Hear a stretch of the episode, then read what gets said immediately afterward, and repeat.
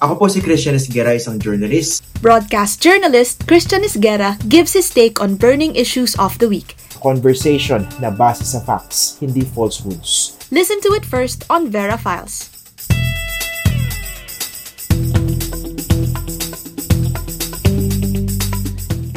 Madalas po nating makita sa public view si Sandro Marcos, ang panganay na anak ni Pangulong Bongbong Marcos.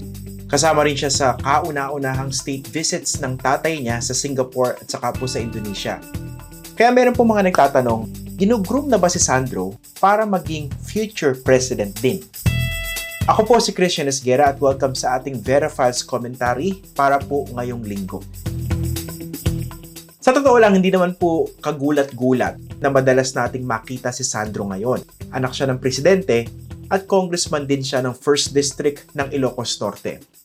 Pero kapansin-pansin po na tila matindi ang exposure na ibinibigay sa kanya ng kanyang ama. Remember, he was designated senior deputy majority leader sa Kamara kahit kabago-bagong kongresista. Well, kasi naman po, uncle niya, ang House Speaker at Presidente si Daddy. Di rin nakakagulat kung talagang pineprep o ginugroom siya ng ama para sa mas mataas na pwesto, senador or perhaps even president pagpasok na siya sa age requirement. Obvious naman na isang political dynasty po ang mga Marcos at sila ang nasa poder ngayon. At kung ikaw mismo ang parte ng isang powerful political dynasty o political clan na nakapag-produce na po ng dalawang presidente, hindi mo ba aambisyonin na magkaroon ng pangatlong presidente sa pamilya? Hindi wow, kung sakali po mangyari yon, di ba? Hindi man actually masama kung goal man ito ng isang pamilya.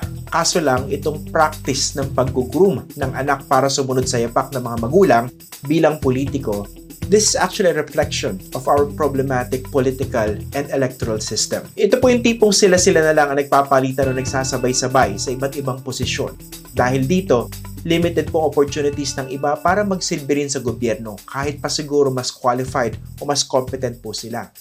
Ibig sabihin, political dynasties are actually making our system less democratic kahit pa madalas yung marinig sa kanila na eh binoboto po kami ng mga tao. Well, binoboto kayo more because the choices are very few, if not non-existent. Dahil kontrolado nyo rin po yung rules of the game.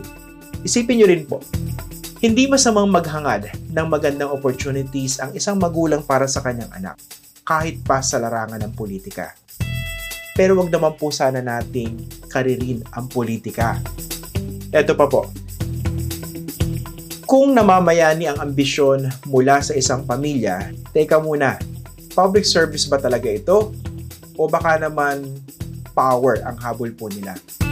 Kaya nakakabilib po yung mga politiko may moderation pagdating sa paghawak ng pwesto sa gobyerno. Yung may patakaran na isa lang sa kanila ang pwedeng tumakbo at maupo at any given time.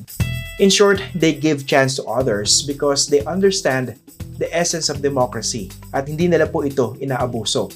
Hindi rin sila presumptuous to think na sila lang ang pinaka-qualified. Sadly, marami po sa ating mga politiko, hindi po ganito ang pag-iisip.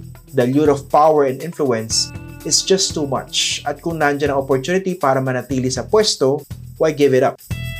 Masaklap pero sana dumating po yung panahon na mas maging mapanuri tayo. Mas mamulat tayo na ang pagsasaayos ng ating bansa hindi po nakasalalay sa isang pamilya lang o sa isang politiko. We have to make the system work for ordinary Filipinos, especially for them, especially for us para dumating po yung panahon na kahit wala pong padrino, kahit walang political dynasties, makukuha po natin ang serbisyong nararapat para sa atin. Maraming maraming salamat po.